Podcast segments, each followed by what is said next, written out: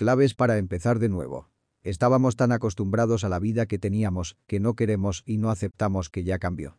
Los números se elevan, las noticias alarman, ¿qué tenemos que decir al respecto los empresarios? A mí me gusta pensar que tenemos que empezar de nuevo, pero esta vez desde la experiencia. Creo fielmente que, a pesar de todas las circunstancias y del difícil panorama que se observa, tenemos que seguir trabajando. Ya tuvimos suficiente tiempo para tener miedo y llorar. Ya pasamos por la desesperación, el dolor y todos los momentos difíciles. Ya empezamos a vender en línea, a crear nuevos canales de distribución, a fabricar cubrebocas, a desesperarnos por tantos webinars, ya basta de todo. Ahora, ¿qué haremos para el regreso? La escalada supone todavía una duda inmensa sin tener a ciencia cierta una estimación correcta y con las cifras un día abajo y al otro incrementando dramáticamente, lo único que resta es seguir y seguir tranquilos.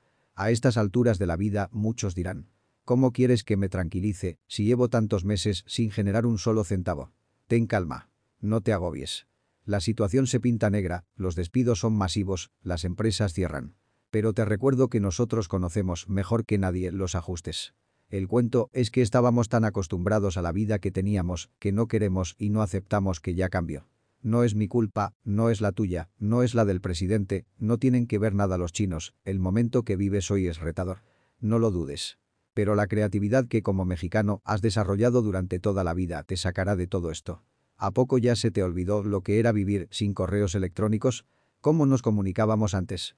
¿Cómo íbamos al cine antes si no existían ni el internet ni las apps para comprar boletos vía remota? ¿Cómo vivíamos antes de la ley antitabaco? La gente podía fumar en los aviones, dentro del salón de clases, en espacios cerrados. Así es la vida. A veces cambia para bien, otras para mal. Sea como sea, no debemos permitirnos el caer. Así, a partir de hoy, lo que debes tomar como mantra es no debo rendirme.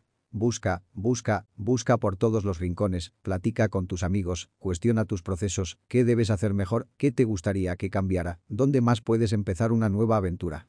Tu capacidad de creación y de reacción es más grande que una pandemia. La situación es compleja, por eso necesitas pensar las cosas desde otra perspectiva. La vida ya cambió, el mundo también. Sin miedo, cambia tú. ¿Cómo empezar de nuevo? Aquí unos tips. 1. ¿Qué te hace feliz en la vida? Inicia por esa simple pregunta. Te sorprendería que aún hoy en nuestros días hay gente que no sabe lo que le hace feliz.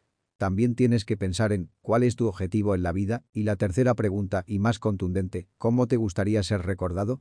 Con esas respuestas puedes darte cuenta de que quizás no es tan bonito lo que haces o tal vez necesitas dedicar tus esfuerzos a otros temas. 2. Analiza el contenido de tu vida. Piensa en ella como si fuera una mochila. Siéntete libre de buscar en ella los recuerdos más inolvidables. Lo que te duele, lo que te enoja, lo que no te produce bienestar, sácalo. Te sorprenderá el alivio de sentir la mochila tan ligera después de todo. Contesta esta pregunta. ¿Lo que siento suma algo positivo a mi vida? Si la respuesta es no.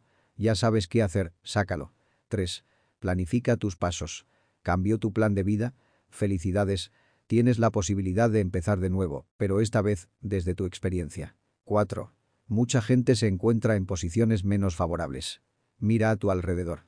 De verdad, mira a tu alrededor y date cuenta de todos los motivos que tienes para darle gracias a la vida por esta oportunidad.